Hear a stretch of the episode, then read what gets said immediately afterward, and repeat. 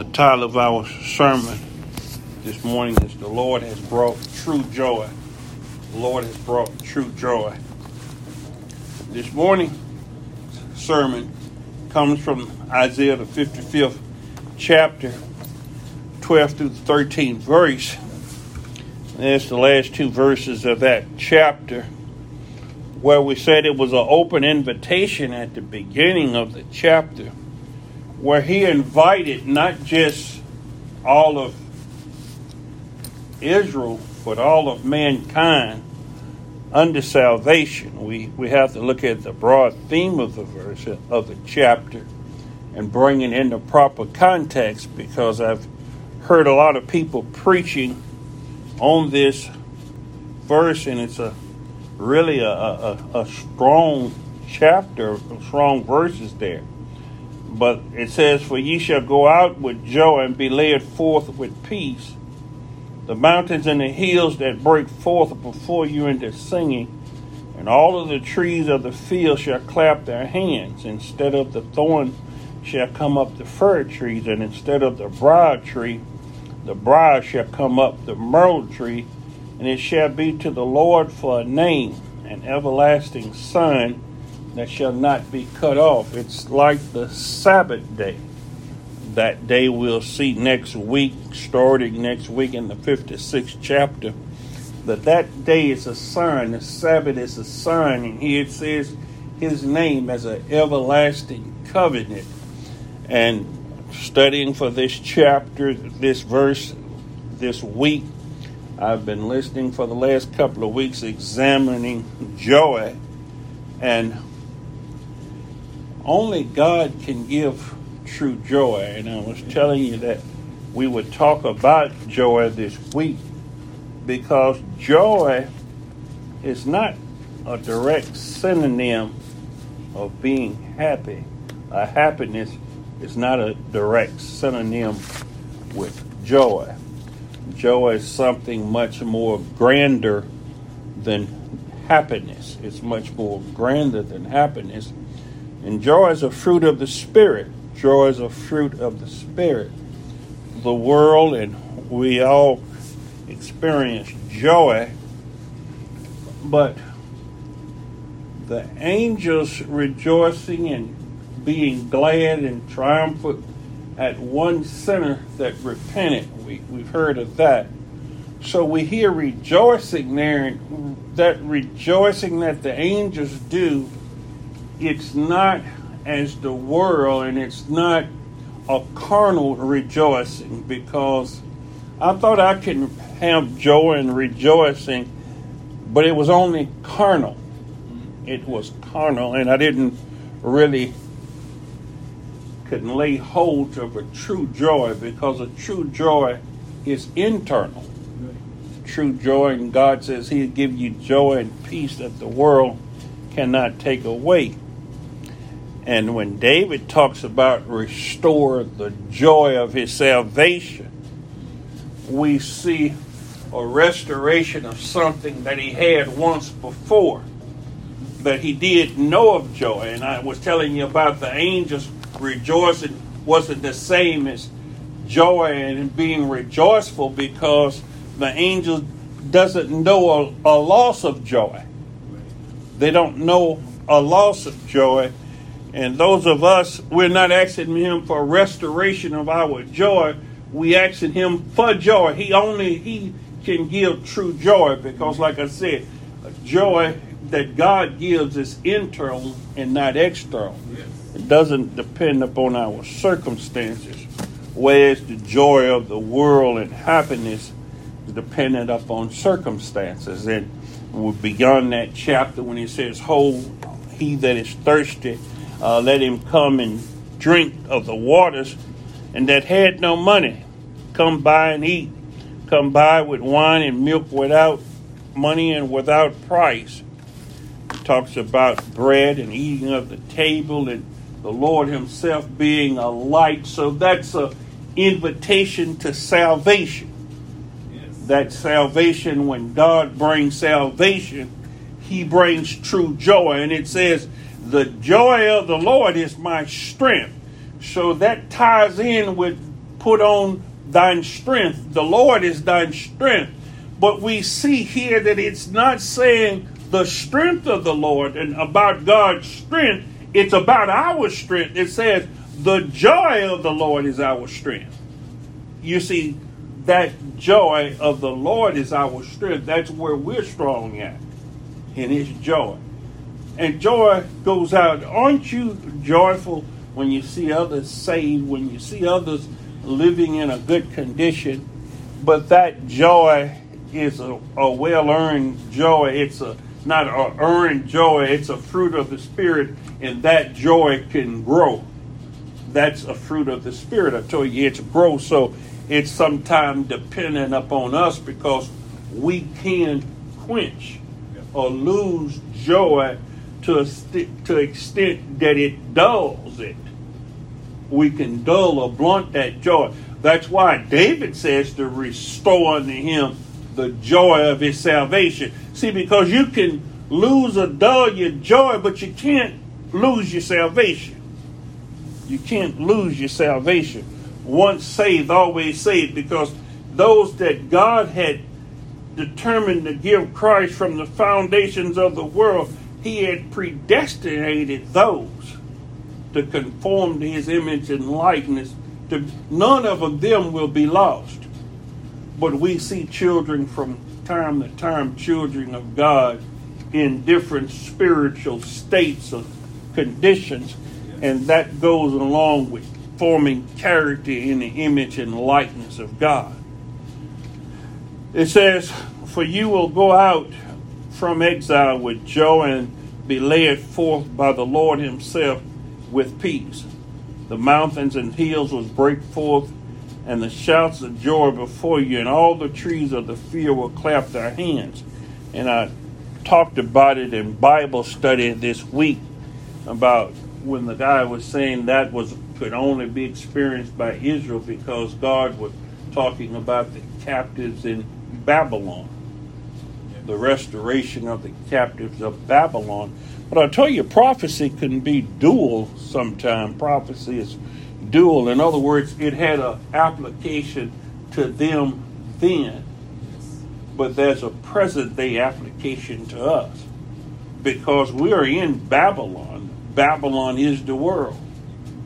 But Babylon of the world, and we look only as far as revelation. So the first point here is salvation. When he invite all of them, he that is athirst, he is hunger, let him come unto him and drink and, and drink of this water and buy without money, without price, that he freely offers his salvation to the Gentiles, plus a restoration of salvation to those that are lost or to those that are backslidden or in a backslidden state that hadn't been with the church or that has kind of lost some of the joy, lost that some of that salvation, that re, re, a refreshing of what God had started them out. Because a lot of times people get in a kind of a backslidden state where they get away from the church and get away from following God, not reading and studying the Bible as they used to, not as energetic toward the Bible as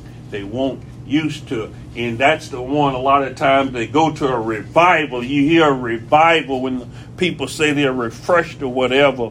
And that's a, a emotion of feeling of joy. You see a lot of them, it's exhilarated. That's one of the words you want to use there for joy as a feeling, a feeling of happily or refreshed and energetic, enlivened and made joyful or gleeful or full of spiritual delight and jovial, a jovial spirit. All of those are different types of joy or aspects of joy but God is looking for us, just like it with Jesus Christ, a more even keel. I want to close with that as conclusion. A well balanced Christian, a well balanced yes. child of God has an even keel to himself.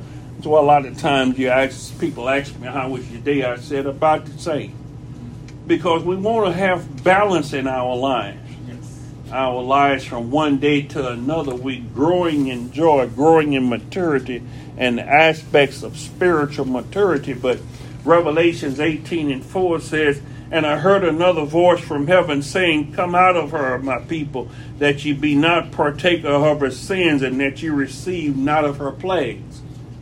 Those plagues and sins that we could be partakers of are joy killers.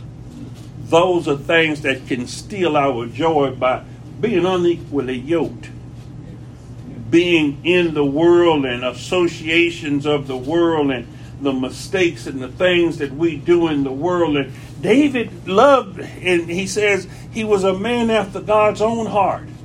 He's a man after God's heart.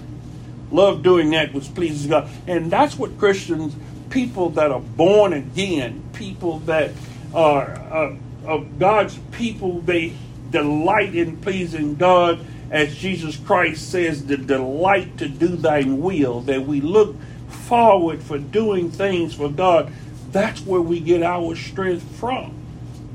That's that's what makes us feel good. That that makes you feel good way down inside. That that's what I say. That's a spirit working its way out into the exterior. Yes. You know, some people they do outward things and it's self doing these things, but when you come out of the world and, and receive of this invitation that God has given you, when this light come unto you, it's from turning from the world, the toil and the rigor of this world, and God Himself gives you a unique, uh, new joy that you had never experienced before. It's not like a roller coaster ride with its ups and downs. We've been liberated from the bondage of this world. So now we, we, we no longer, now God tells us things to do not to get tied of, back in bondage of this world. And some go back and get in bondage to this world and find ourselves like the man that had left, had cleansed all of the devils out, kicked them out or whatever, but didn't put anything back into himself, didn't continually being filled with the Spirit, and seven worse demons came in. Yes. That's when a Christian could become vexed. Saul was vexed by an evil spirit. This vexed him and had to listen at music to soothe him or whatever. And there's a lot of people get busy with being busy. And that, that's the thing about work. We can't be saved by works. That's why we enter into his rest. That's what the Sabbath is a sign of entering into God's rest, into the rest of Jesus Christ. That they that enter into his rest. You see, because we're not working for salvation. Salvation is a faith that works. But that's what we enjoy doing. We don't get tired. You know, I could preach seven days a week. But I do that rest, that seventh day reminds me of the Creator and that He had given me. That's why I say if you do the work that God had created you to do, it's what you don't need money. God didn't start this thing with money, so that's why it says, "Come by." You don't need money. You don't need price or whatever because you. you I would preach, and you know I've been preaching for a while. You know Sometimes these preachers and things preach for a high salary, like a football player, actors, and they got the car strike now. The union workers for the big three automotives are striking, and the writers are striking, or whatever. Those jobs are dependent upon salaries and things, but the work that God given us to do, we could do that for nothing. In other words, when we find what God given us to do, it's part of it's who we are. It defines us. It's our character. Yes. That's like I said. Some people work and work, and without working, they dry up and die. They when they lose their job, it's, it's like they done lost their life. But if you connected to God, if you connected to Jesus Christ, the job or what you're doing don't define you. It's God that defines you. That's why I say He gives you His joy. Yes. That's your strength. That's what keeps you going. The joy of the Lord. That's inherent in you then. That becomes a part of who you are. Yes. A faith that has works. A faith without works is a dead faith. But this born again, this spirit that he gives you, this salvation he gives you. So We were exiled into this world. We are lost. We were exiled into this world by our father Adam. We were all in Adam, but we were bought by the back by the second man Adam. He purchased us. He redeemed us. He he restored us to a pristine condition. We've been regenerated. We've been born again. That's why we see here that 13 verse. Look at that when it says, Instead of the thorn shall come up the fir tree, instead of the briar shall come up the myrtle tree, and it shall be to the Lord for a name. In other words, we see a reversal of creation here. We see a reversal of the thorns and thistles and the briars. Also, this you know they, they go back and uh, and they look at this as a metaphor of us as human beings, as, as people of God, instead of the carnal man bringing forth self ambition, self pleasures, and things of self, it's all God would we become a spiritual man. We be, become to bring forth good fruit, as in Galatians the fifth chapter. We start producing the fruit of the spirit instead of the works of the flesh. Yes. The fruit of the spirit, kindness, gentleness, love, peace, patience, all of these other things that's fruit of the spirit, but others that are producing works of the flesh. We see that Paul talks about those that are under the works of the flesh. So he start we see where Paul starts redefining what joy is in that fifth chapter of Galatians. Yes.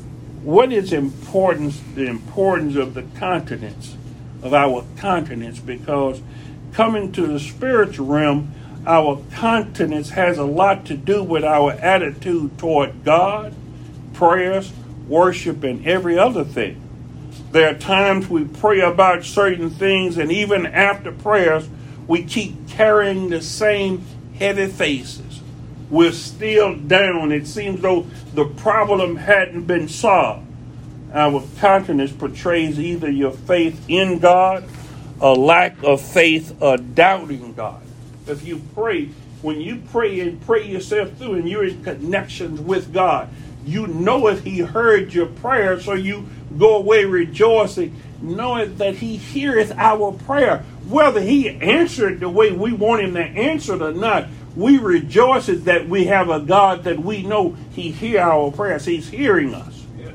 It's not dependent upon we getting what we ask for we know if we have the petition we request of him, for we keep his commandments. We are walking in obedience. That's why he saves us. That's why he says, We shall come with joy and singing and peace, this everlasting covenant, a sign of obedience to God.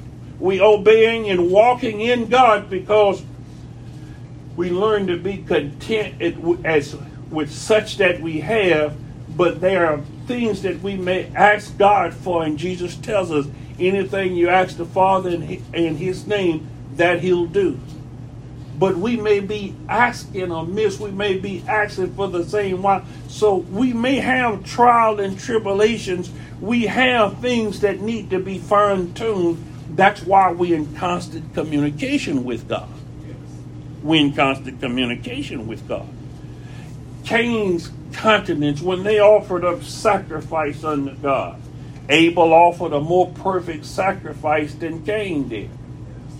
Now that's where you know I, I I'm kind of touchy with this offering, this sacrificial offering or whatever, because I don't think it, it was in what Cain offered.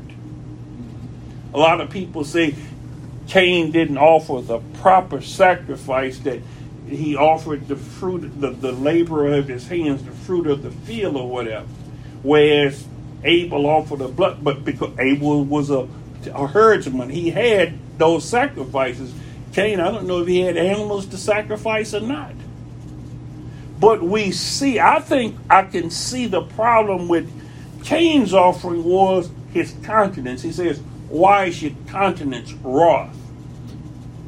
He says, if you do well, your sacrifice will be accepted. So it was in the manner he was offering unto God. You see, he might have been already anticipating or thinking about doing away with Abel, with killing Abel or whatever. It says God love a cheerful giver. So if, if you will give to God, you remember I told you about the continence and joy? It's not dependent upon how uh, or what you're giving, is that you come in and you throw the money in there, you give God the money. You love giving God, you love reciprocating back unto God that that you have, you give unto God. But see, Cain, I don't know, he might have gave grudgingly. He might have not been open hearted because it says, why about, he asked about the continence. When does a sad countenance or heart make do? So enter into the presence of God with joy and thanksgiving. It's not right, and that that attitude or that countenance carry to other people and carry around with you. We'll see that when Nehemiah was in the presence as the cupbearer in the presence of the king, the king looked up and, and asked why was he sad? That sad countenance because coming before the king with a sad countenance with a wrong disposition or whatever, it could cause you your life. You wasn't supposed to be that way in the midst in before the king. Coming before God, we shouldn't come before him in certain ways unless there's attachment with it. Now, that's what I said. The continent was there. So we see uh, the sad continent makes makes the heart better sometime when we see when the king asked Nehemiah what was wrong. Nehemiah wasn't re- dejected and sad because of himself. It wasn't because he didn't have any money that he didn't have way of, of, the problem with self pleasure. He wasn't having any fun or anything. He said he was sad because Jerusalem, his hometown, was in tatters. It was in ruin. Are we upset and sad because the church is not full and flowing, that our children are not attending, and that the community and the neighbors and things, or that the world is not, that, that the state and the condition of the world because we see in Ezekiel where it says, put a seal on those and mark those that mourn inside for the things that are being done in the earth and the world. So that's a condition that we should be in a, the condition of the world. Our continence and our mourning and sadness should be for the state of the condition of the world. That's not being self centered, that's thinking of others we see where Solomon said this in Ecclesiastes 7 chapter 3rd through the 8 verse. He says, Sorrow is better than laughter, for by a sad countenance the heart is made better. The heart of the wise is in the house of mourning, but the heart of fools is in the house of mirth. It is better to hear the rebuke of, of the wise man for a man to he, than for a man to hear the songs of fools. That's what you were saying today. You able to take criticism of constructive criticism and listening at why, what's going on. Yes. We see here where it says, "Blessed are those that mourn."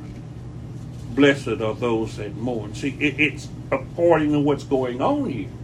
See, that's why I say you can have joy and mourn. We know Hannah when she was praying or whatever, and Eli, he be not being spiritual, he was confused, and he said that she was drunken, and she wasn't drunk, but she was offering up petition unto God.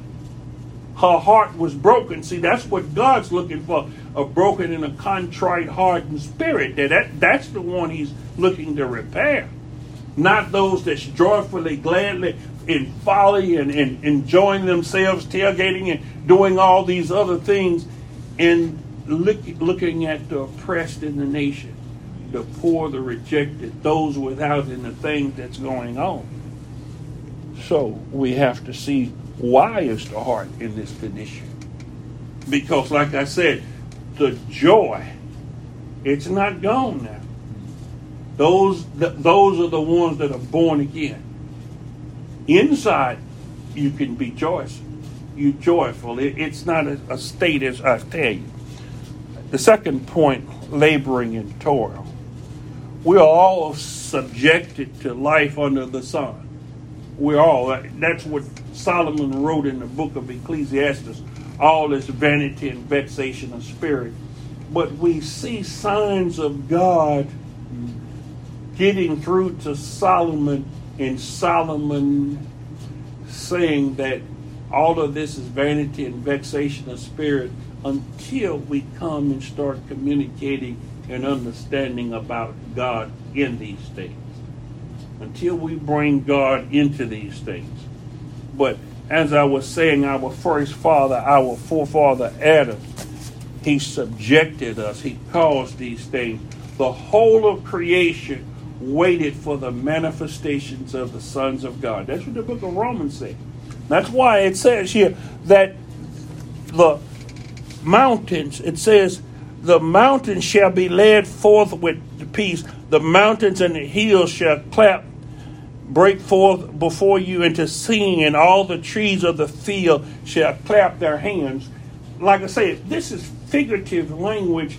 You can look at it in a literal sense if you want to think you see a mountain clapping and and trees clapping and you know you can say well in a sense we can see these things but i think he's talking about mankind here i think he's talking about creation budding and bringing forth creation is revitalized we see in the book of isaiah and jeremiah a recreation a second creation at this second exodus the second exodus is us coming out of the world coming out of Babylon, being born again, having this joy. And he says it's going to be an everlasting joy, everlasting peace.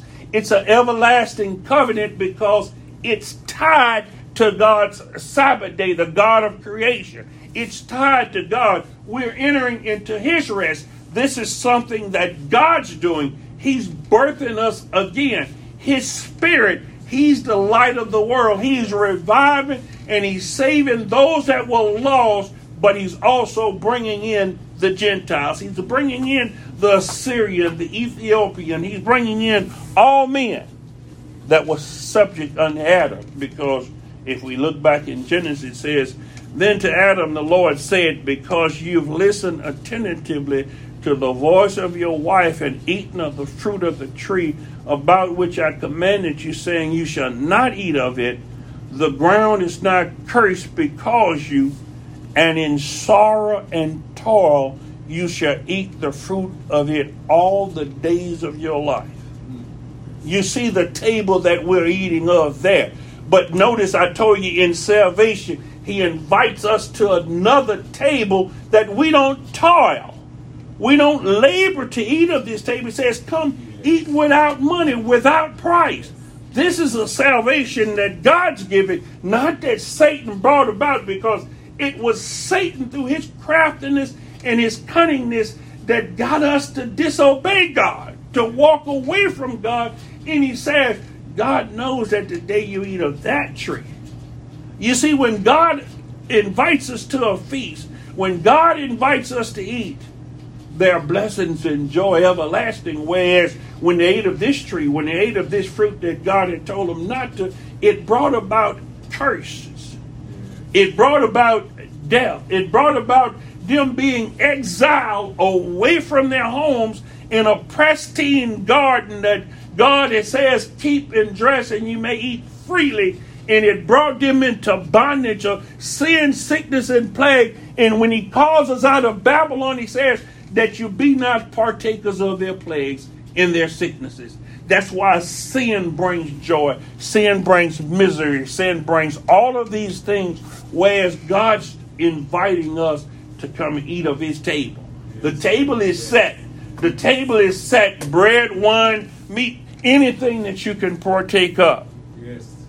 It says, both thorns and thistles it shall grow for you and you shall eat the plants of the field. By the sweat of your face you will eat bread until you return to the ground. For from it you were taken, and for you are dust, and to dust you shall return. so we see just how David's sin got ruined. We see how man has been ruining from that time on forth that he was sentenced to toil. He was sentenced to the sweat of his brow. But before this, work must have been pleasurable because God had gave him a job to till the ground, to keep and dress the garden. But it was only afterwards of man's disobedience that God says, Cursed is the ground for your sake.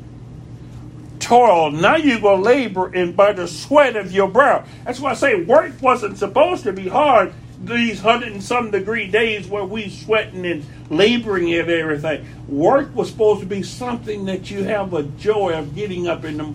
You know, I miss my physical job that I used to do, getting up, going to work at Southern Livestock Supply. I, I, I really loved to do that. Just like now, I love to preach. I love to teach. I love to help people. You know, God got the work the king out of me. You know, sometimes people may hear me murmuring and complaining or whatever, but those are foibles of the flesh that I know are works of the flesh that God has to purge out of me. That those are joy stealers. Those suck the joy right on out of me. Those things and a root of bitterness comes up. All of those things. And those things we know one of these days God's going to get rid of all of those things. But by obedience to His word, we're doing these things. That's what we're doing. By obeying His word, walking there, eating of His table, eating the word of God. Man shall not live by bread alone, but by every word that proceeded out of the mouth of God. So now, as I eat of His table. As I eat of the word of God, that inner man lives and that joy is expressed when I could resist the flesh. I mortify the deeds of the flesh. I can walk by those greasy things because it's not God that's being hostile to us, even though we're in a physical body. If we look at the law of tithes and offerings, and that God tells us with the tithes and offerings, He says, You take this money that's put aside for your tithes and offerings, and He said, You go to the city or the place, if it's too far for you, do it right here at the home or wherever you're at. But eat, buy what you want and enjoy it, eat it. In other words, the feast of the harvest. Yes. So he says, eat that which is good. Give it to the priest and those around you. Invite the neighbors and the sojourners to eat and rejoice in that. So while the people out this morning in a carnal way, those are temporal joys and happiness Whereas if we were doing it in a godly way, it would be lasting joy and happiness. It wouldn't be a self centeredness of eating food and drink that could not last. It won't last because it was carnal. Jesus says he had food that we know not of. That's the true satisfaction. Webster defines joy as a condition of feeling of high pleasure or delight, happiness, or gladness. Happiness or gladness. But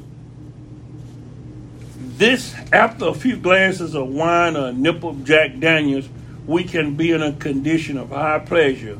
But this is a temporary effect, not the type of joy we seek.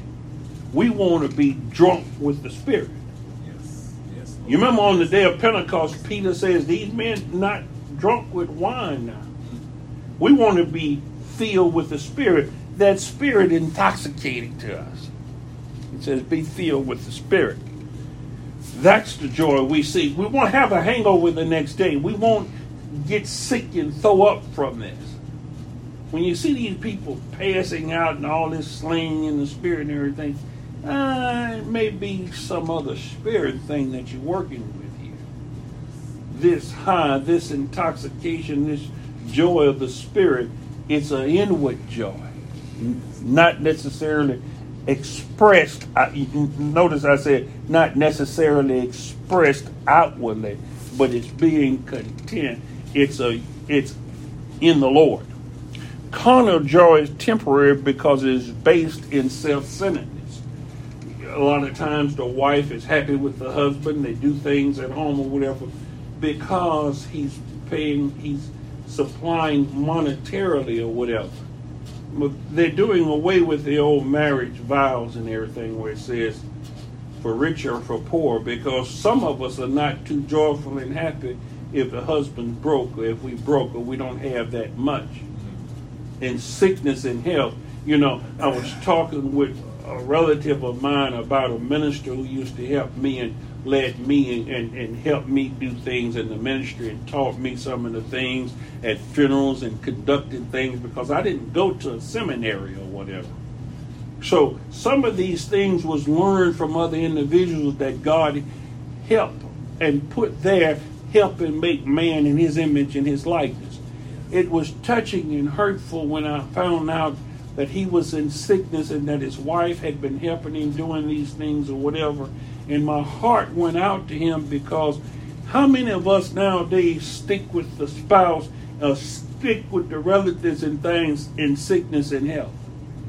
A lot of them, they going on about their business. When somebody, they even now divorce with for no reason at all, irreconcilable differences or whatever. But God says an everlasting covenant.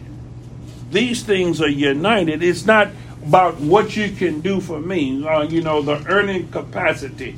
Some people say, get rid of him. He won't do this or do that.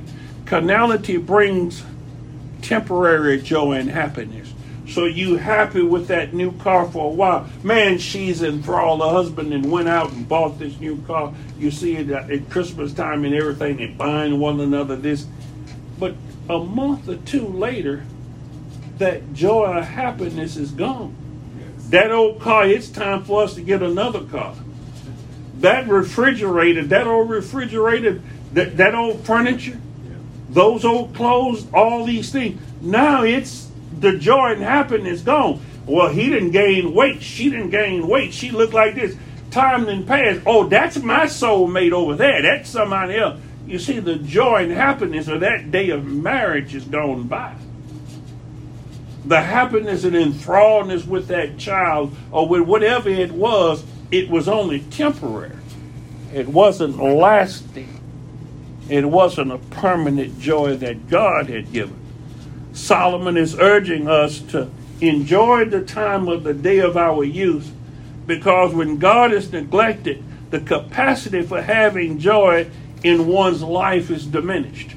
In other words, your marriage didn't get better as y'all got older because now he's in his 50s or 60s and she's at about the same age as him and now he wants to buy a new sports car or something uh, some pleasure seeking thing and he wants some 25 or 30 year old woman to enjoy that with that the joy he had he's dealing treacherously with the wife of his youth. That woman that he stood there in joy, in love, the love is gone. They do that to Jesus. He says, You've left your first love. Yes. You know, when you first joined the church and you first found out about Jesus, you couldn't wait to tell somebody about him. You couldn't wait to get to church. You was always at Bible study. You was there early. But now they have to go looking for you and find out why you wasn't there. You're making excuses for not being there. You used to be there 10 or 15 or 20 minutes early, but now you're coming in. The sermon's almost over with. The teaching is non existent if you there. In other words, the bottom's falling out, the joy and happiness, all of the newness have worn off of these things. Self indulgence leads to excessive striving, yet for more worldly pleasures. That's why pornography, alcohol, smoking, any of these things, gambling, they become addictive. You can't get that first high again. You can't get that honeymoon back again. But if it's not about the sex, if it's about true love of an individual, that marriage grows better with age. You know and understand one another better. So it wasn't just about that. That the joy and the love of that woman or husband lasts throughout the years. Are we understanding it's that we have to watch the addiction for those whose chief aim in life is sensual pleasure, there's never enough to satisfy. Self indulgence can lead to full blown addiction. You have some people can't stop buying lottery tickets, can't stop doing doing certain things or whatever. They can't. They done brought these music and thing into the church. In other words, that's the life that they live. Now it always has to be a festival, and I was reading this thing about the music in the church nowadays, and they getting away from the old hymns and things or whatever, and the changing the lyrics and things. It's making it more self pleasure about the body, the dancing and enthralled, and it, it's not it, it, it, trying to soothe the demons. It's like I told you, Paul. I mean, uh, Saul. Saul, uh, evil spirit was tormenting him and vexing him, and David had to play music to soothe him. It says, "Music soothes the savage beast." You go in the malls and different places, there's music playing. You have to ride with music. A lot of people just don't ride and think anymore. You have to have the music has to be going, something to calm those inner demons in you. You can't just think and meditate on God's word, meditating on it day and night, but uh, you have to have the music of something's drowning these things out because the joy of the Lord the strength of his word. That's why it says sing songs and sing psalms and hymns and praise God. But now it's not enough because you don't have the true joy, not the joy that God brings. God brings a joy that's last. It's the fruit of the Spirit. Taking this view, Christians were struggling to grow, and we can suppose that Paul began to see and teach this joy in a different light. Joy is more than just a warm, fuzzy feeling. It's a character trait tempered by fire. That's why James says, Count your trials as joy, count it all joy when you fall into divers temptation, knowing that the testing of your faith produces patience. That God's taking you through these things. That's why I say the suffering, the tribulation, these things in your marriage and all of the hard times, instead of giving up and walking away, count it all joy because it's like Job. All of this was coming Job's way, and Job had to learn. You remember I told you that I'm learning not to complain and murmuring. Job wanted to have a counsel with God. He wanted a discussion with God. And the thing is, we just have to learn to be content and do as Job says, the Lord give it and the Lord take it away. You see, it's a lesson in these things to be learned. God is doing something. And so that's where our strength should lie. And in God, it says, it pleased God to bruise him. See, but because what his son suffered, it says, Jesus counted it joy for that that was laid before him, that suffering for the joy that it would reveal in the end. You see, Moses left the pleasures and the things of Egypt for this something else. He didn't even see these things, the end result. Abraham, he didn't see these things when he walked away from the world and his kindred and everything. It was a leap of faith on God's promises on God's word. That's what we should necessarily be feeding, counting it all joy. Testing its meaning is to prove. We can conclude that God's testing process has the goal or aim of purging us of all impurities to make us perfect and complete, lacking nothing. So that's why we count it all joy when we fall into divers trials and temptation. That word divers means many different things. So when all of these things coming after they're proving to make us better. But God has a higher blessing for us. The more suffering that we enter into his suffering, That's why we count it all joy. Joy is a emotion that makes life worth living, and and and, and this joy that God gives us, we go through looking for that. As David, Saul chasing him, all of these things going on, but Samuel had told him he was supposed to be king. Saul was about to kill him. And then he got dejected and he says, You know, one of these days Saul will kill me. And he went to the land of the Philistines. But just notice that one day David was king with an access of all of these things, but he forgot about God. This temporary, temporal moment with Bathsheba. He's seen her bathing or whatever.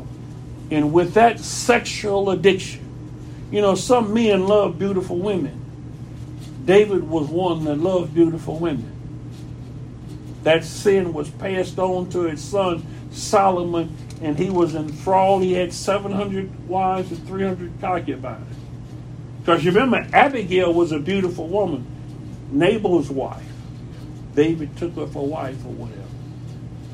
David had several different wives or whatever. We don't know how much love it was between him and Bathsheba because it was looked. He looked and lusted after her when he seen her bathed. And it, it wasn't anything about her demeanor and her conversation and the character anything. He saw her from a distance. It's like Samson. He says, Get her from me. I love her. She's pleasant. It's like them Moabites, those Moab, Moab women that they lusted after and they rose up to dance and drink. And Balaam had told them to bring these Moabite women in them and let them commit fornication or whoredoms. And in that day, 23,000 of them died for temporal pleasure. It's not going to last. I wonder what was going on around the castle after this fling with Bathsheba because we see a whole year later when Nathan come in and give David this parable, he gives him this story about the man with this lamb.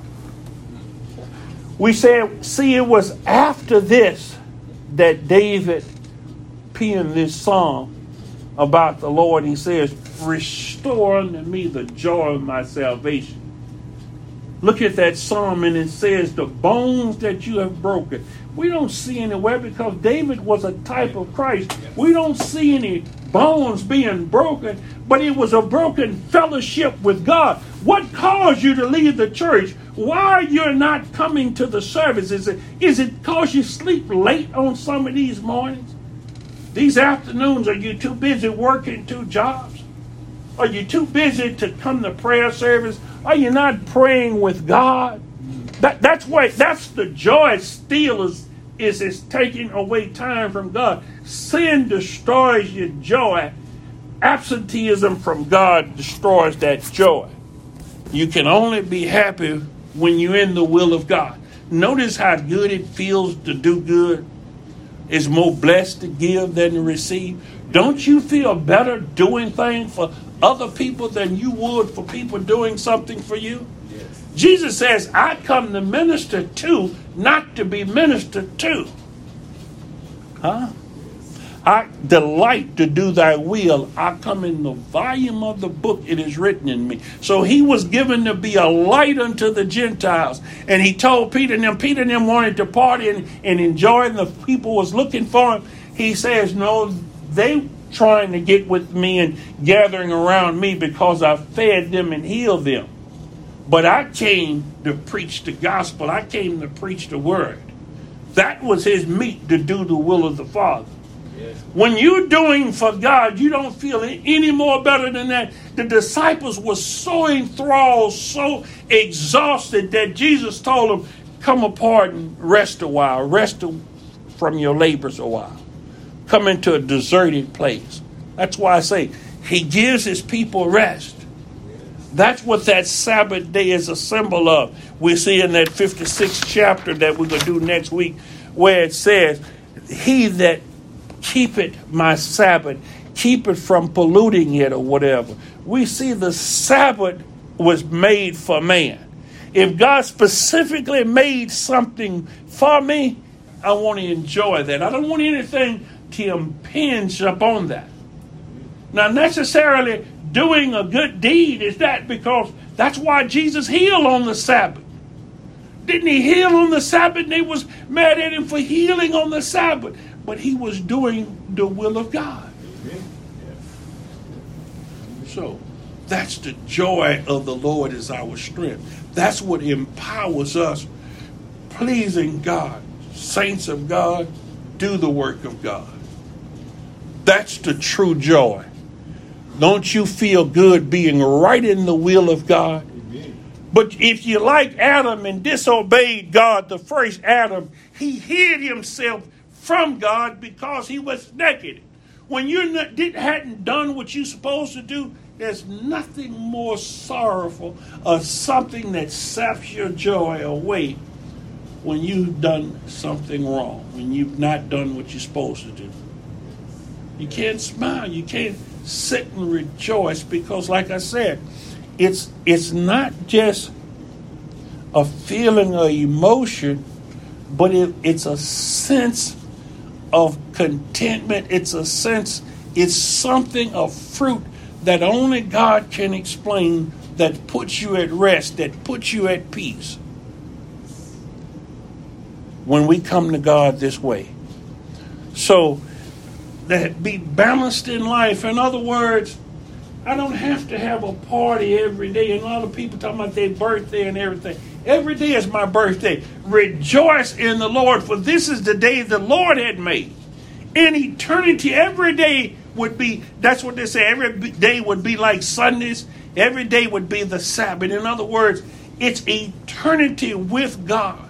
No time, no birth, anything. We're we eternal with God. We looking. That's the joy, a consistent pleasing, a consistent contentment with what the Lord had done. How can I have a higher high? So it doesn't. You, I don't like surprises and things. I, I, I don't like surprises. Tell people don't surprise me or whatever, because I don't like roller coasters up and down. I like consistency and well balanced.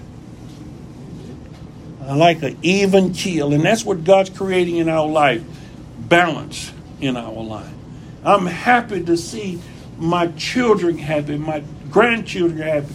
I rejoice the more when I see other people happy, when I see people enjoying themselves.